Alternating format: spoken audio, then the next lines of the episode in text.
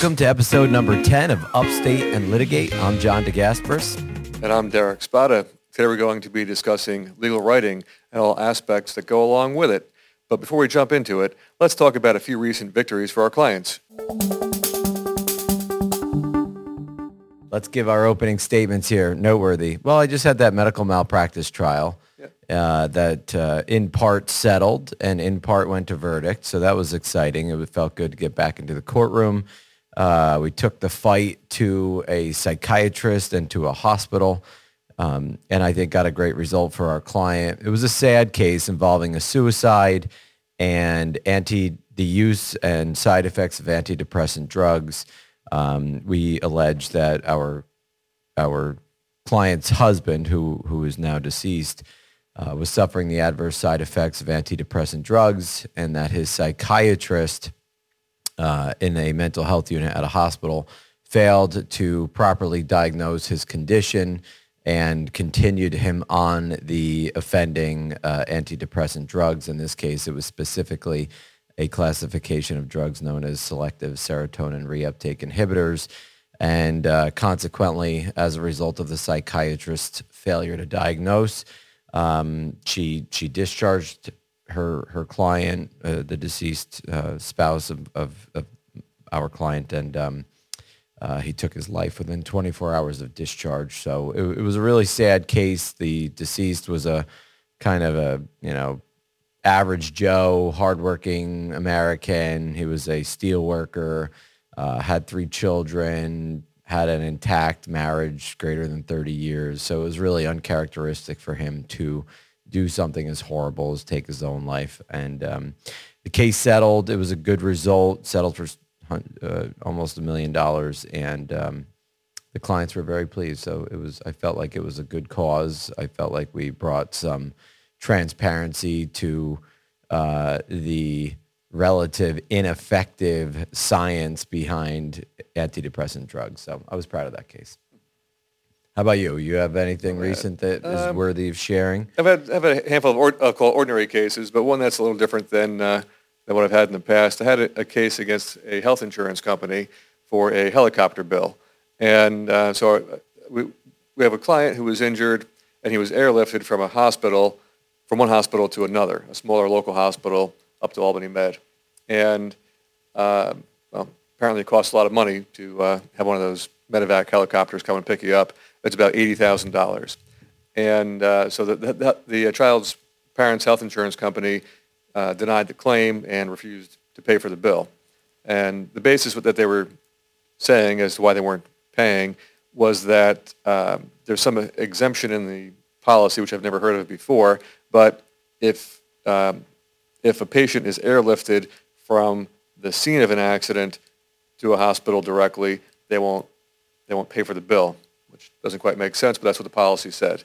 But in this case, he wasn't actually airlifted from the scene of the accident. He was transported by ambulance from the scene of the accident to a local hospital and then airlifted. So the policy did cover secondary transportation by air, and that's how I got them to pay. So they agreed to, um, you know, to pay the bill which um, the you know the medevac company was trying to get paid from the parents for the better part of two years. Um, but after I after I filed the lawsuit, went back and forth with some negotiations, they uh, they agreed to pay. So. That's a that's an interesting case because I think a lot of people get screwed over by their health insurance companies, and I think I've handled at least uh, two in my career. You've you've handled this one at least, so it's an interesting phenomenon, and uh, it'd be good if we could take the fight to health insurance companies more often. And I will also say because of that case, I recently uh, encountered a similar experience, and we may have another one yeah. for the helicopter ride. Yeah. This, this, one wasn't as expensive. This was only sixty-five thousand dollars for the. That's a bargain. That's a bargain. That's right. they were running discounts that day. Must have been like Amazon Prime Day or something like that. Uh, all right, Derek. So let's go to our case in chief. I think you own this topic. Um, it's an important topic, maybe uh, not as exciting as some of our case stories, but for legal nerds like you and I, this is our everyday life. So today we're going to talk about legal writing and keeping that legal writing in-house and why that why uh, Basch and Keegan is different from other personal injury law firms here in the Hudson Valley. Yeah, it's a topic that most attorneys never talk about. You don't hear any any ads on television or radio or the internet of anyone bragging about what a great legal writer they are. But it's a really important aspect of almost every case.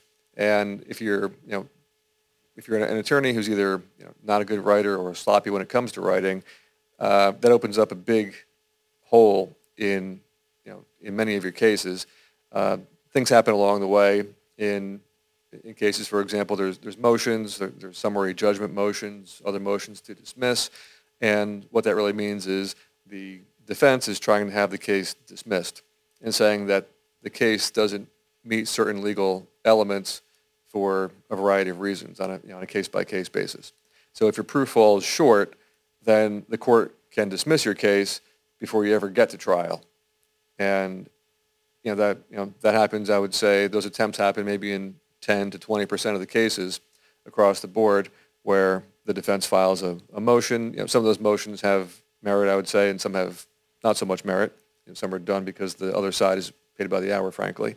But uh, we still have to oppose those motions and convince the court and the judge um, and the judge's law clerk as well, who's reading the papers, that the case should not be dismissed. Yeah.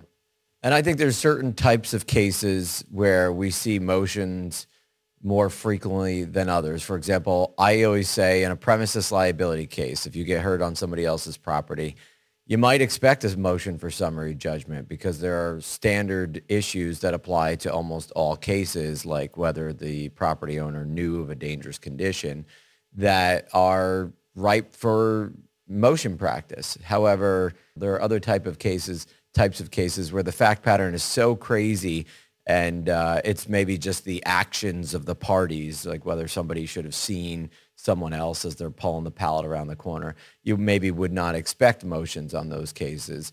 And so as lawyers, you and I know when we take on a case that we're probably going to get a motion to dismiss on this case, but we take it anyway because, well, first of all, if we didn't take many of these cases, we'd be broke and we wouldn't be able to help our clients, right? But um, we know and understand that certain types of cases will likely uh, enter a motion practice phase, and we nonetheless take that risk on.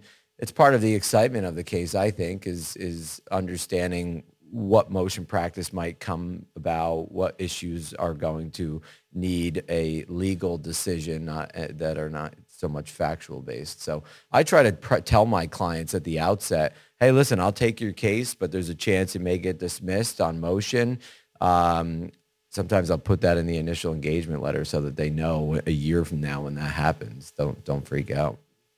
Yeah, and the the way that I, you know, I think that all of us approach our cases is that that that, that, that, that motion is always in your mind, in the back of your mind, as the case progresses. Absolutely. So you have to get every element of proof, you know, in your, I'll say, in your file, before that motion comes. Yeah, the motion absolutely. Usually, the motion usually comes later on, so you're able to do depositions and go through discovery before that happens. Yeah. And you have to mentally, you know, more or less check off all of the elements of proof that you need Yeah. along the way so that when the motion eventually does come, you have everything in place to oppose it. Because if if the motion comes in and you're missing some elements of proof, then it's much harder to oppose. I think you're absolutely right. I think about the motion for summary judgment more than I think about trial because I'm good on my feet, right? Like I can I can figure the trial out once discovery is done. All I want to do is beat that motion for summary judgment.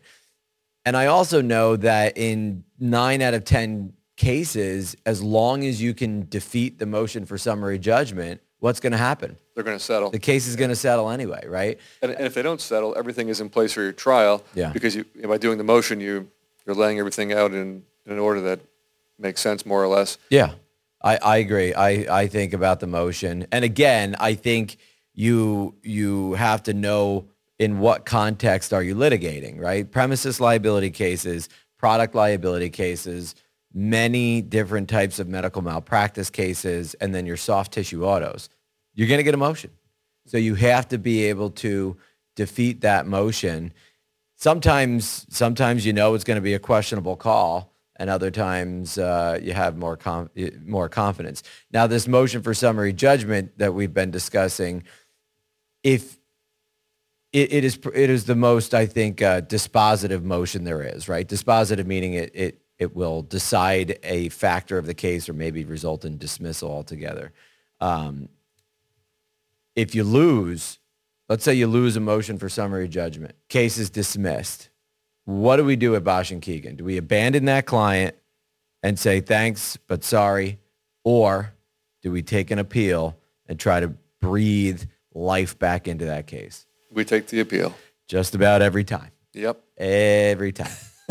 Whether it makes us money or not. In fact, I uh, we have this discussion often, right? That Yeah. that they're not always Well, there's there's something about taking an appeal in almost every case, or you know, it's it's multifaceted. In that when you take an appeal, of course, you want to win the appeal.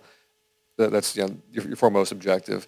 Um, and I've I've done enough appeals in my you know my career that I know how to do them like backwards and forward. Uh, but with your appellate writing, you need to take it to the next level to convince the appellate division to reverse the case if you're you know, if you're the one who's taking the appeal. Um, but uh, I'll say a, a side effect of taking these appeals is that the judges who decide the motions know that we take appeals. And if a case is, I'll say, borderline, maybe one that could go either way, I think more often than not, it goes our way because they know that we'll take the appeal. They know that we, that we won't give up. That's an interesting perspective. I think that I think that you are most certainly right. I appear in front of judges all the time that know that Derek Derek takes the appeal, right? So I think you're right. And I think too, especially on those close calls, as we know, a motion for summary judgment is considered a drastic remedy, right? The court system as a whole has a public policy whereby we want our cases to go to trial. By we, I don't mean Basch and Keegan. I mean as a society. We prefer that juries decide the merits of cases, not judges. And so I think you're right. On close calls, the tie goes to the plaintiff on a motion for summary judgment uh, or the app or, or yeah, the, the, the non-moving party for the most part. Now, the there's I think that we there's some other greater good in these appeals and and we have these high level conversations sometimes we joke some of these appeals if you were to look at that file on an hourly basis we probably don't make a lot of money but sometimes the appeals have a public policy effect and we take those appeals not because it's going to make the client money necessarily, not because it's going to make Basch and Keegan money, because oftentimes they don't. We take the appeal for the impact that it has on society as a whole and the laws that affect our everyday lives and, and the cases we handle. And I, how, how many times now have you gone to the Court of Appeals? Three? Three, Yeah. three times. And every time I walked in as a loser, I lost in the appellate division. Right. And every time, you know, the three times I won, I got the case reinstated by the highest court in New York State. And that- after losing at the appellate division Right. and going up to the highest court. But but winning. those those three cases in particular, but really any appellate decision has a meaningful impact on the body of law that governs our behavior out in the world, the, way we handle our cases, the procedural um, uh, elements of of these cases, and so um, you know I think it's important not just for that individual client that we breathe life back into those cases, but it's important to the greater good. Um, now, you've handled hundreds of appeals. Yeah, uh, somewhere about 125 or probably over over 125. Yeah. At 125, 130. That's extraordinary. I, I go around bragging that you're the uh, most successful uh, appellate lawyer north of New York City. And the only reason I say that is just because, you know, there's probably some nerd down in New York City who's got you beat. But but I know that no one in upstate New York does. Not in civil, not in civil practice. Maybe um, uh, Joan Lamb from the district attorney's office. Yeah, she's on a lot beat. of a lot of criminal appeals. Yeah. But uh, it's yeah, that's a different ball game. Criminal and civil are different on appeal. But you, your talents uh, with respect to appellate writing and your knowledge of the appellate process, and also just the law, because you learn the law when you're writing these motions or opposing motions and writing these appeals. Uh, I think sets Basch and Keegan apart from other law firms because I think other law firms are forced to farm out their appellate work. There's appellate appellate work is part of any good and thriving uh, personal injury practice because when you take as many cases as we do, you will lose some, right? And because these are challenging cases. And, and about, about half of those are, are the other side taking the appeal sure, too. that's so true too. You're not always the loser, yeah, right? right? You might win, you still have to do the appeal. Yeah. But you're you know, so other law firms have to farm that out. And what that means is typically it costs the client money, right? Because many law firms do not consider uh, that one third legal fee in uh, as part of the appellate practice. So often the client incurs additional fees to hire that appellate lawyer. Uh, but at Basch and Keegan, you, handle all of the appeals in house, and we don't charge extra for it. Yep. And I think it also means we're more efficient about it. We get we get them done sooner, and it's our law firm that the judges know about.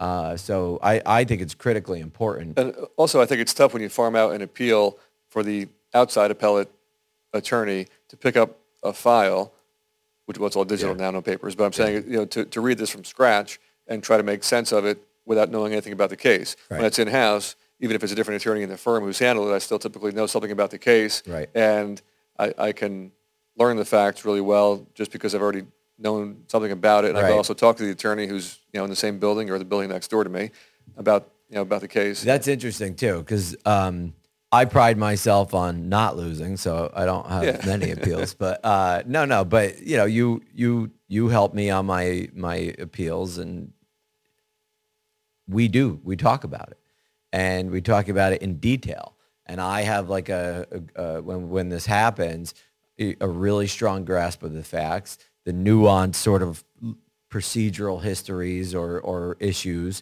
that were addressed on motion.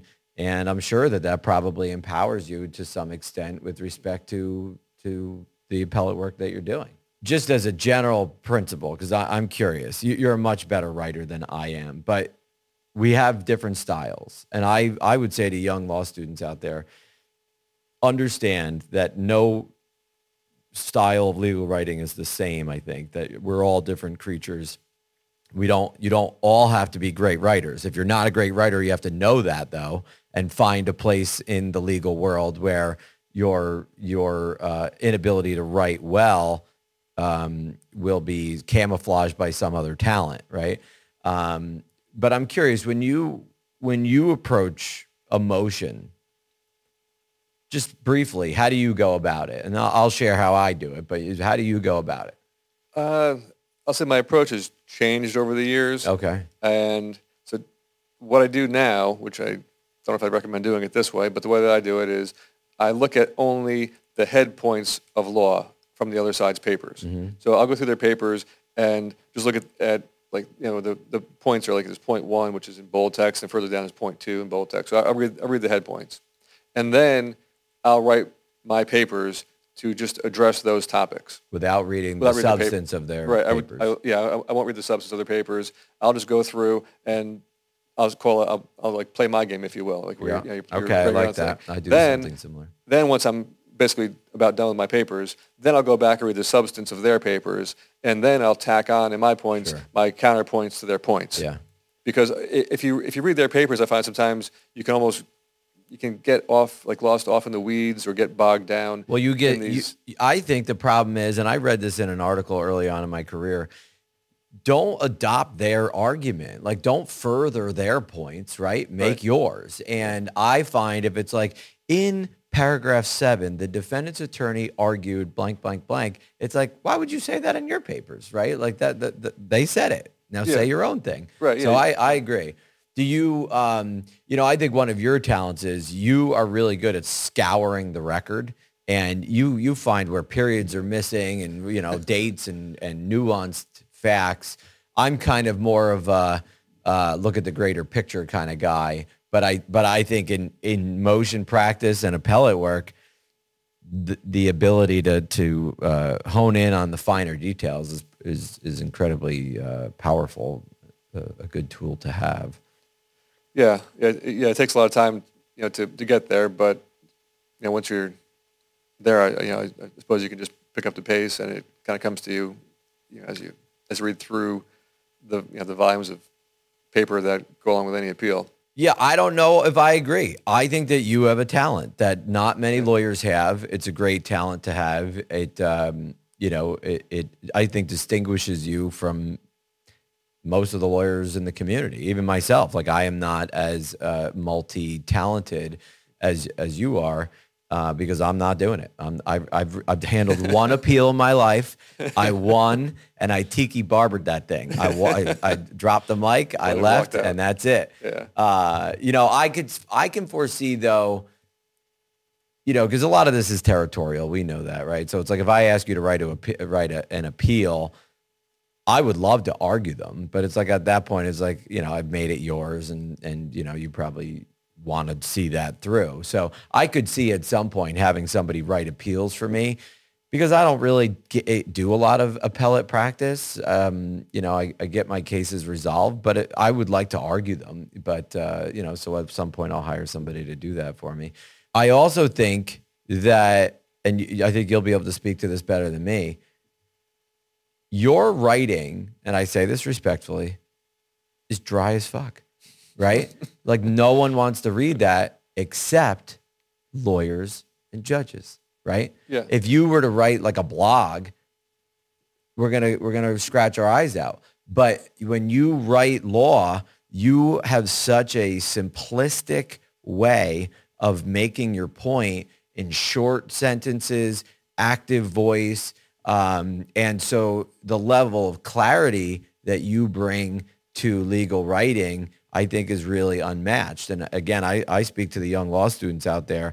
You can say less or say more with less, right? I mean, few words, active voice, and and keep it simple. And that I think is really where your talent lies. I don't know if you know that or not, but when I, you know, if I look at one of your old motions or, or, or briefs to, um, you know, use it in a, in a similar case, it's just like, oh my God, that is so simple. And then of course you string cite the hell out of every point you make. I mean, so you you you find these cases that that uh, you know probably many people don't. Yeah, that's that's something else that's important with, with legal writing is being able to do the research. Yeah. And if you're just doing you know the writing, someone who's a good writer might not necessarily be a good legal writer if they can't pair it with the research. And then it comes down to, to knowing how to enter the search terms and knowing what terms to enter.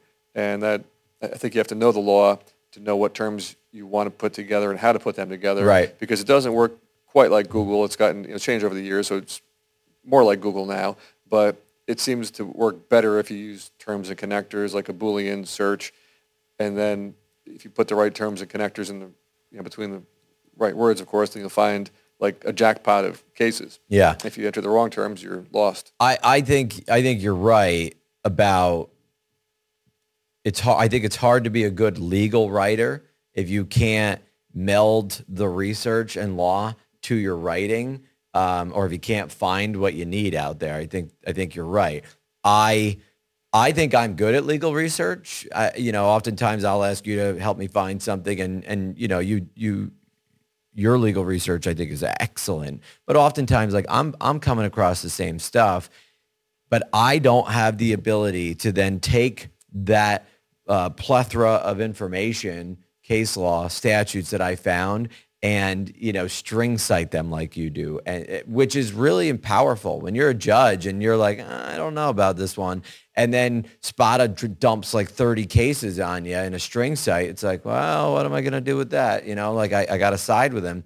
I, I can't do that. Like I don't I don't have the the the, the ability to download that information. So, um, uh, but again, you know, I, I think I'm doing all right in litigation. I'm good at legal research. I'm fair at writing, but um, you know, I don't have the I don't have the credentials that you have uh, up in in the appellate courts of the state of New York. I think another interesting thing uh, about legal writing and legal research is, you know, you're talking about how to search, right? But like, I'm curious when what what what do you use? Do you rely primarily on case law? Do you go to secondary sources to learn a little bit about the background on these legal topics, and then go to case law? What do you? How do you go uh, about it? Almost always case law. Yeah. And then I'll go to secondary sources if it's some more obscure principle of law. Okay. Then I'll you know then I'll rely more on a secondary source. Um, or if it's just not a common issue, Yeah. you know, then I'll I'll hit the secondary sources as well. Okay. But I'll, if it's more of I'll call it more of a standard issue that you know that comes up again and again in cases, then I'll I, I tend to stick with case law. Okay. I I when I research a legal topic, because a lot of what we're doing is reacting to instincts, right? Client comes in, they're hurt or they're offended in some way. Your instinct is like, okay, that sounds like an injustice, right? Or it sounds like it could be a case, but I've never confronted that exact issue before. I go right to Westlaw and I research it. And, I, and, and let me see if there's a cause of action here. I usually start at the secondary source, get some, you know, New York Jur on it, get some basic understanding of the overview. And then I'll say to the client, okay, listen, I think we got something. Let's get to work. Let's start building the file out, getting the evidence together. And then, you know, I'll let the, the, the law sort of soak in over the course of time. I think that's one of the best parts of our job is that constant coming from the real world over to the law and seeing if we can't take what's happening over here and and applying it to the law. I love that. Yeah. I do a lot of my legal research at night on the couch in front of the TV. It's sort of a, way for me to relax but yet still be productive and I'll just I'll get in it. I'll go deep into the weeds at Westlaw at night. Yeah. Are you you uh, doing most of your legal writing and research during the business day? Um, if I'm like in the midst of like a you know bigger motion or project, yeah. But other times I'll do it either you know in the evening sometimes, but also first thing in the morning Okay. when I first wake up. All right. You know, if I get up early, I'll spend you know a little time on that. But you know, my my favorite thing is when I when I'm researching a topic and I find one of my own cases. Oh, yeah. Oh. Which and then it- it- the time like I, I I don't realize that it's my It's case because I'm because. I, Yeah. because with with the research you can jump right to the the terms that you searched. Yes. So I'll jump to the terms and I'll be like in the middle of, of the case. Right. And then I'm like, oh, so this sounds really good. And gee, Yeah. I'm like, oh, that's that's my case. Uh, yeah. You know what's funny? That that is how you and I are different. I don't even I don't even look at the law firms, you know? Like you're you're so in tune with all of the details. I'm just looking for the primary points of law. And I'm not saying I'm doing it right, but that that just goes to show why we are are different lawyers, but also I think that's in part why, you know, we work well together is because we have different talents and and uh, you know, we can go to one another and get more work done and help more people. I, I want to make two points ab- about um, research and and I also want to talk about lunch and writing. This is my final point about legal writing. It's something I find fascinating. It could be a Friday. Derek has gotten two adjournments on whatever it is, the appeal or the motion. Time is ticking. It's a crazy day. Derek is suited up. We know he's in that like writing mode. Don't disturb him. But when noon comes, he's going to eat. so that motion could be due. That appeal could be due Friday at five. It may not be going well. The time crunch is real. And he is still going to take a lunch break. And I'm always like, how does this guy do it? It's like he looks stressed about it. And but then there's a calm that comes over Derek when it's time to eat lunch, and we still get that done. So that's always very intriguing well, I, to me. I got to eat. And then, it, well, and if, if I don't eat, then I, I, I fade as the afternoon goes on. If I if I If you skip don't lunch, eat? Oh, yeah, really? If I, if I like- skip lunch by 1.30, I, I may as well just go home and that's it. I'm I'm just done. All right. All right. Well, that's that's all we've got for our case in chief, legal writing. Basch and Keegan's a little different than the rest of the firms out there because we handle everything from start to finish in-house, which I think is going to uh, do serve all of our clients well and ensure that um, uh, we we get justice for them. Now, on to the next part of our show here. Is it legal? I just retained Basch and Keegan. Now what? Well, you made it the right decision. Okay, so for that. Um, so if you just retained Basch and Keegan, you probably just got done with your initial consultation. What's next? A long process, but communication with your cli- with with your lawyer is going to be critical. You have to make your appointments. You have to keep your lawyer up to speed with respect to any developments with your health, your treatment status, your work status. Um, but and so if you communicate with your lawyer, you're going to have a good result. That that I believe. In addition, the the investigation will begin. We will build out the file. We will acquire the medical records. We'll put together the photos. If there's evidence, we'll go get the evidence. If there are witnesses, we'll talk to the witnesses. We'll notify insurance companies. We'll open insurance claims. We'll help you find treatment providers. We'll help you find insurance benefits.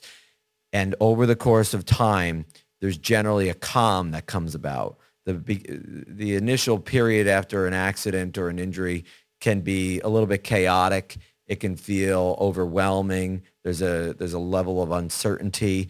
And once you hire Basch and Keegan, we're going to help bring calm so that it's not as chaotic. It won't feel as overwhelming because you're going to have a legal representative. We're going to tell you the process. You're going to understand a little bit more about what's to come. You're going to start to have hopefully insurance benefits coming in, which will leave you uh, in a more secure financial position and you have a legal advocate who's going to help you navigate the process. And that process can take a long time. But again, if you communicate with your lawyer and trust the process and trust your lawyer, um, you're going to have a good result. So if you just retain Basch and Keegan, um, trust your lawyer, trust the process, and um, soon you will have justice, we hope. All right, Derek, I got a question for you. I got hurt in another state. What happens? Can I call Basch and Keegan? Do you want me to call Basch and Keegan? What what happens if I get hurt in another state, but I live here in New York? Sure, call us. Uh, we could set your file up here, uh, try to settle the case with the defendant or their insurance company, even though they're in another state. And uh, we, you know, we've, we've had success in the past with resolving cases without litigation in other states. We can also be admitted what's called pro hac vice, which, which means that we can apply to a court in another state to be admitted there so that we can handle your case in a different state. Um, and we could also work with a local firm in the other state near where your accident happened. Um, you know, we'll, we'll find a top-notch attorney over there to work with, and the legal fee to you would be the same, so there won't be any extra fee to you. It would be us splitting whatever the fee is at the end of the case with the attorney in the other state where your accident happened. Um, so, know, I would say if you're injured in a, in a different state, give us a call uh, at the very least, we'll give you give you advice. And uh, but we'd love to take you on as a client, try to resolve your case with a settlement. If we can't, then we'll find a way to litigate that case in whatever state the accident occurred in. All right, great. Now let's get local. Derek, what is your favorite winter sport or recreational activity? I kind of like snow tubing. I'm going to go with snow tubing on that. There's my favorite winter sport. Do you like snow tubing in an organic state, like just a local hill with lots of trees, or do you like snow tubing in a controlled environment, like at a ski resort? uh, I'll go with you know both. Either way, I've done both, but I feel like if I'm at a more like at a at a resort, well, those hills tend to be you know better, like like longer slopes, better groomed. If you go like organically, like you know, someone's backyard or on a hill somewhere around here, um, you know, still plenty of fun, but those runs don't seem to be as long as as if you're on a you know at a resort or ski slope type place. Now, if I invited you sledding but no tube, would you come? Yeah, I'd still go. Yeah, okay. I, I, like sledding too. It's, it's it's a close second. Okay. But I prefer the tube because like when you hit bumps, you don't get like slammed yeah. down or you know more or less have like a softer surface that you're on as opposed to like a hard wooden toboggan. But you're not you're not adverse to the cold in the winter. No, no, it's, uh, no. I, I kind of like the cold actually. Okay, cool, got it. How about you? So my favorite winter sport is definitely skiing. I would say that skiing is sort of my passion outside of the law. I don't do it as much as I should, and admittedly, I think that I have become a little bit scared, and I don't think you should ski scared. I think you have to ski with a certain amount of, uh, I don't know, vigor and uh, recklessness. Um, I tried taking my daughter Ivy when she was three, right in the middle of COVID. No, maybe she was four. She was four. Right in the middle of COVID you know, I basically spent like $800 that morning to like get her all the necessary equipment because I know like you can't enjoy skiing in, if, if you're not warm. So I thought if, if it's not going to work if I don't get her the right stuff. So we stop at Potter Brothers. I rent the skis. I get her the equipment. Then, of course, we have to buy the lift ticket.